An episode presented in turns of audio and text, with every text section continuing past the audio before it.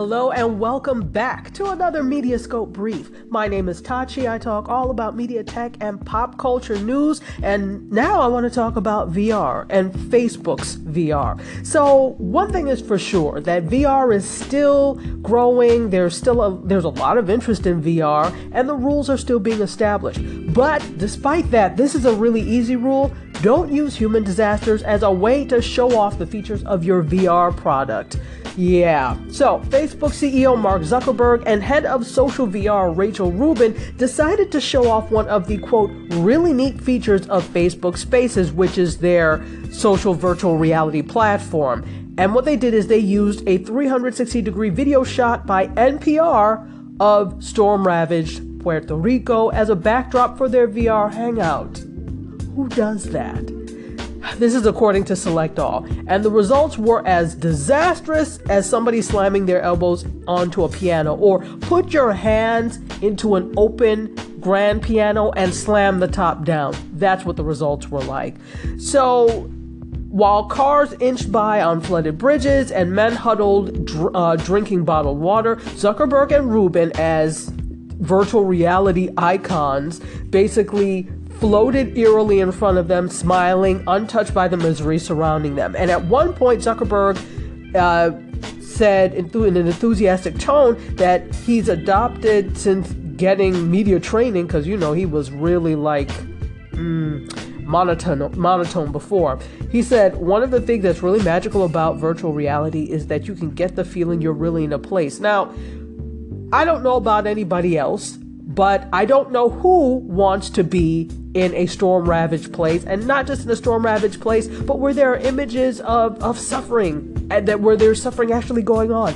Doesn't make any sense. So much of puerto rico of course remains without running water or electricity and dozens and probably more like hundreds of people are dead um, Zuckerberg's video begins with a shot of him and Rubin sitting on top of a sunny rooftop on Facebook's campus. And of course, probably they have lots of electricity and running water and the high speed internet to make this happen. And then they uh, travel to Puerto Rico magically.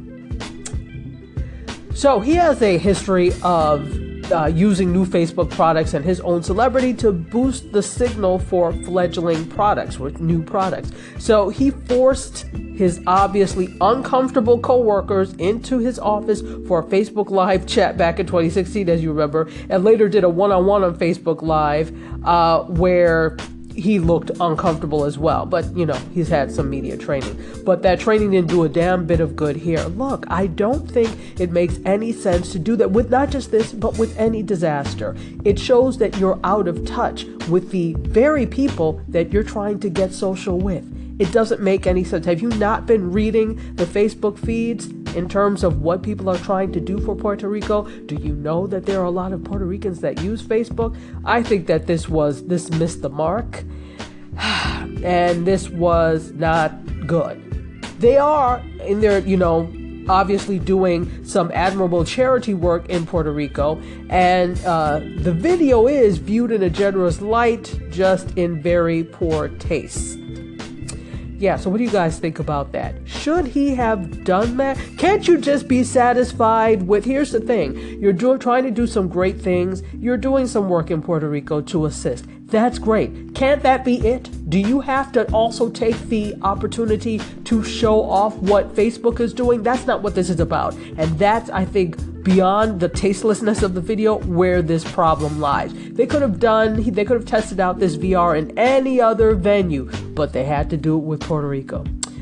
Okay, well, anyway, we'll see what will happen with this, but drop a line and let me know what you think about this. I'm particularly looking to hear from Puerto Ricans in terms of what they feel about this and anybody else who wants to drop a line. I hope you're well. I will be back shortly. Cheers.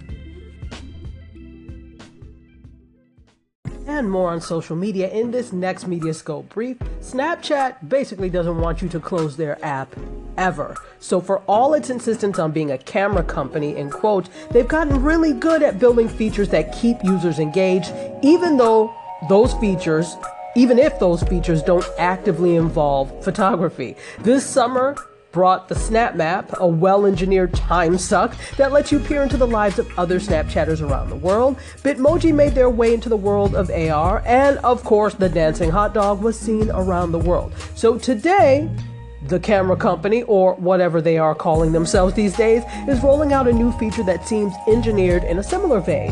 That's the keep people using the platform for as long as possible vein, according to Select All. They're called context cards, and Snapchat is integrating other platforms, including OpenTable, TripAdvisor, Foursquare, Michelin, Goop, Uber, and Lyft to provide users with everything from restaurant reviews to rides without ever needing to leave Snapchat. Sound familiar? Doesn't Facebook do that? Well, Facebook started the copying first, so it's okay. So, for example, a friend sends you a snap of some really good looking soup dumplings and includes the really good soup dumpling restaurant geotag. The snap, assumingly really good soup dumpling restaurant, has a context card, okay? We'll say more at the bottom in capital letters. You can swipe up to see things like restaurant hours, reviews, telephone numbers, and possibly what somebody like um, a celebrity thinks about the joint. So, Gwyneth Paltrow might be one, right? Because, for example, um, so if you decide that you can't wait, call up an Uber or a Lyft to deliver you right there, or use Resy or OpenTable to book a reservation for later in the week. And you don't have to minimize the app. You don't have to text your friend saying, hey, tell me about those dumplings. You don't have to Google it. All you have to do is get all your information from Snapchat. More time for you on the app. So, context cards are a new thing on Snapchat. You get all the information without ever having to leave the app. We're getting dangerously lazy, folks. Okay, I'll be back soon. Cheers. Back, everyone. Rest well, AIM. Who is AIM? Why, AOL Instant Messenger, that is. It's actually going to be killed off on December 15th. So even if you haven't thought about AIM in years, you may want to log in one last time because it's going to be shut down, as I said, December 15th of this year. AIM was actually one of the last parts of AOL to survive the early internet. Uh, back when AOL was a walled garden of keyword sites, chat rooms, and homework helpers that charged users by the hour. Remember that? That's why you didn't get on that often because it's like, ooh, I'm going to get charged. and it was dial up, 14 kbps. Anyway, as AOL slowly imploded on itself, unable to keep up with the variety of the web and the decline of dial up, AIM, which was launched in 1997 as a standalone app, made it out of the wreckage alive by recreating the experience of the IMing directly within AOL without the need for an AOL account. So it was as popular as a standalone chat app, surviving well into the uh, before GChat and social networks like Friendster, MySpace, Twitter, and of course Facebook. Uh, you could leave song lyrics or um, messages and every type of thing that you could in, in the 90s. And it seems clear that as the Verizon, AOL, Yahoo oath merger continues, more and more of these legacy services are simply just going to shut down. So back up your Flickr sooner rather than later. So I haven't used AIM in forever, and yes, I do still have an AOL email address. Don't laugh, but I've had it since 97. I'm not getting rid of it. But as Slack and others have started to dominate the white collar professional life, it's easy for people to forget that AIM was where you learn the rhythms of communicating quickly and purely through text. Anyway, rest peacefully, AIM, and get your last little comments in because it's shutting down December 15th. Cheers. Okay, okay, time for some caller you say what the segment where I take listener call ins and respond accordingly, which you know I love. The first one is from Tesse, and I have to publicly apologize. It took me a couple of days to get to it, so the segment is no longer up on her station, but I really wanted to talk about this because you know that I'm unapologetically Nigerian. Let's listen to Tesse. Hey Tachi, I hope you're doing well and having a wonderful and amazing day. I just wanted to let you know that I'm doing a Niger Rock segment on Nigerian snacks, love. I hope you're doing super well and I wanted to let you know about this. because it's actually pretty freaking exciting. I talked about so far. I've talked about um, suya and kilishi and chin chin. If there's anything else you want to talk about or add to the conversation, I would highly appreciate it. And I hope you have a wonderful day. I will talk to you soon. Ciao for now. Tesse, again, my apologies for not getting to this sooner, but I'm here now and that's all that matters. And I am totally a stand for Nigerian snacks. A lot of people, unless you live in an area where there are a community of Nigerians, may not understand or know what Nigerian food is and is about. Well, I, I let me just tell you, it's delicious. All you need is a bowl of jollof rice and everything else goes away. So let's talk about Nigerian snacks. Tesse mentioned chin chin, which is one of my favorites. Chin chin is actually a fried, if you would call it like a, uh, a cookie in a, in a sense. So it's flour, butter, uh, sugar, eggs, nutmeg, baking powder, and some people cut it into small pieces and fry. My mother actually used to do a diamond shape and fold the inside so it formed kind of like a bow. To this day, I don't know anybody else who does that. Most people do the small way, but she does it specially. And it's really delicious. And it's fried. It's not something that you bake. In fact, I tried we tried to bake it one time. It's not the same. It's got to be fried. Really good snack. Also, you I don't know the other one that you mentioned. Remember, I'm I'm unapologetically Nigerian, but I'm a I give you small bits of Nigeria child because some foods that people talk about, we're like, our mother never made that. So, so I don't know the one you were talking about. I do, however, know suya. People, if you can ever get your hands on some suya, get it. Suya is actually from northern Nigeria, and the Hausa people specialized in this. It's meat or beef with a combination. You can do it with chicken, but it just works so much better with beef. And guys, I'm not a red meat eater, but I will chow down on some suya for real. So all you do is, well, not all you do, but it is uh, beef and it's got a combination of these wonderful spices. And one of the things that binds everything together is ground peanuts. Yes. So there's peanuts plus all these spices and you grill this meat. It is such a wonderful snack. You can get it on the street. You can get it in restaurants as an appetizer, but suya is everything. And the Hausa people are specializers, specializers. They specialize in suya. So there was one that you did not hear her talk about that I especially love. I have a sweet tooth, so I tend to like like sweet. I like salty too, but I like sweet snacks. So this is called puff puff. Every culture has a version of some kind of dumpling or something that they do. This is very similar. If you are uh, Caribbean and you know about festival, uh, it's like a fried dough. This is very similar to festival. It is a dough which is slightly sweet, just ever so slightly, that is fried, and you roll it into a ball and it's fried. And it's it's not light and fluffy. It's dense. It's supposed to be dense. Really good. The outside has this nice crispiness to it because of being fried, and it's nice and dense yet fluffy on the inside. One of my favorites. Again, chin chin and puff puff take some time to prepare. In fact, Nigerian food in general takes time to prepare. So it's not something I have all the time, but I had some puff puff a few weeks ago when I went to upstate New York. Somebody Nigerian made it for me. Mmm, I forgot how much I love it. So, I'm here as a stand for Nigerian snacks. Tesse, thank you for your call in. And we have to have some more Niger Rocks. Okay, cheers. Hey, Tachi.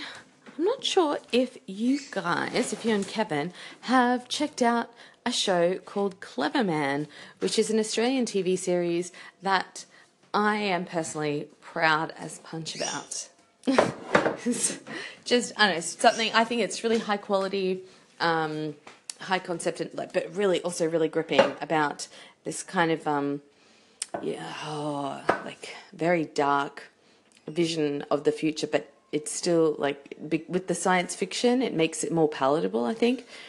Um, so yeah, it's called Cleverman, and there's two seasons now available on Netflix in the in the US now as well. So it's pretty exciting. I'm really hoping to hear from people what they think.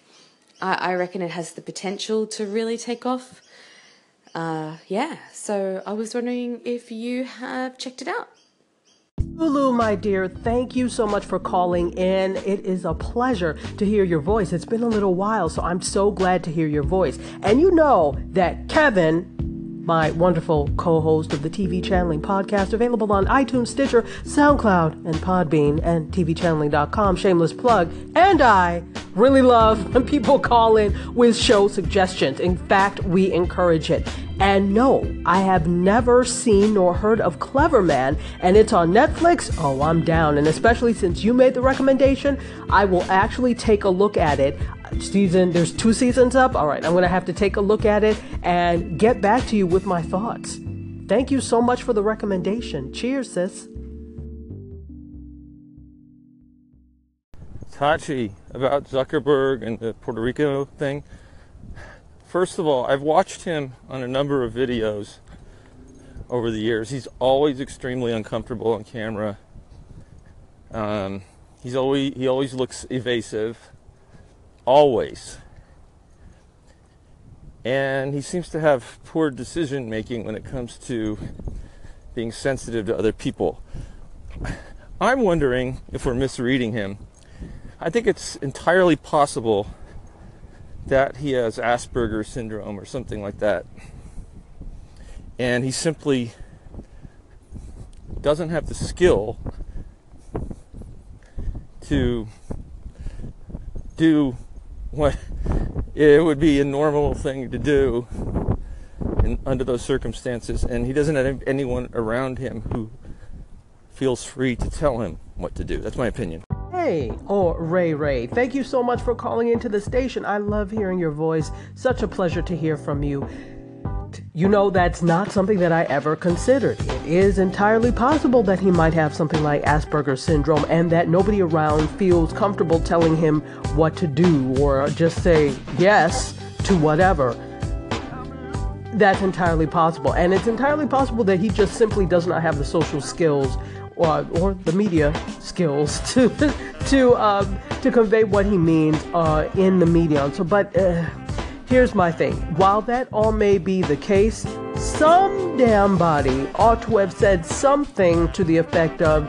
Yeah, I don't think this is entirely cool for us to be doing a live stream, not a live stream, excuse me, doing a a VR, a Facebook VR from storm ravaged Puerto Rico. Somebody might take this the wrong way. Uh, I, you know, I really don't give a damn who he is or what he owns. Decency is decency. So, despite whatever, yeah, we may be misreading him. There could be something else that's at play. I really don't give two damns. When it comes to this, somebody needs to say something. Um, I would not feel good if that was where where I lived or it it just seems again like people taking advantage of the fact of oh look I gave and because I gave and because we're trying to coordinate efforts with the Red Cross it's okay for me to be exploited it's not okay so while I do see your point we could be misreading him I also don't give him a pass for this because hmm, there are enough people around him. I don't. Yeah, you're right. They may not feel comfortable saying something, but somebody needs to say something because is the onslaught and the fallout better than somebody privately pulling you aside and saying, "Hey, this is not cool." You so you like the bad publicity better. Yeah, I, I, I think I, I'm not going to give him a pass on this one. Somebody, even if he didn't have the aptitude to know this was not cool, somebody around should have said something because it's just bad PR and bad for business. But nonetheless, I, I appreciate your sympathy for him. Thanks so much, Ray Ray. I'll talk to you later. Cheers. Okay, so it's officially Wednesday here on the East Coast of the US. It's 1 a.m., which means it's Wednesday. I just said that, but it's Wednesday, and I'm excited because Wednesdays are the day that I do Media Scope. If you haven't figured that out already, every week I come on and talk about this. So I do these brief Media Scopes usually on a daily basis, to let you know what's going on in media tech and pop culture.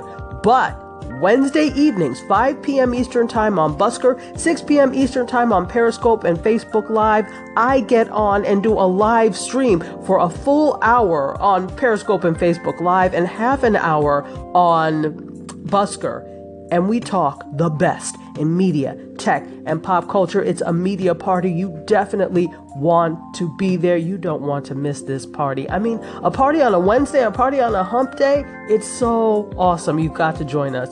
So we talk everything. And you know the big thing that we're going to talk tomorrow? Mm-hmm. Harvey Weinstein and the whole debacle with that in Hollywood and misogyny in the industry. So that's the big story we're going to talk about. In addition to a lot of other things, there's a lot going on in the world of social media, some things going on in the world of television, film, entertainment uh, and a lot going on in tech. So we'll cover all of that and more tomorrow on Mediascope. Once again, 5 p.m. Eastern Time on Busker, 6 p.m. Eastern Time on Periscope and Facebook Live. I love you guys for listening, and I hope to see you tomorrow. Cheers.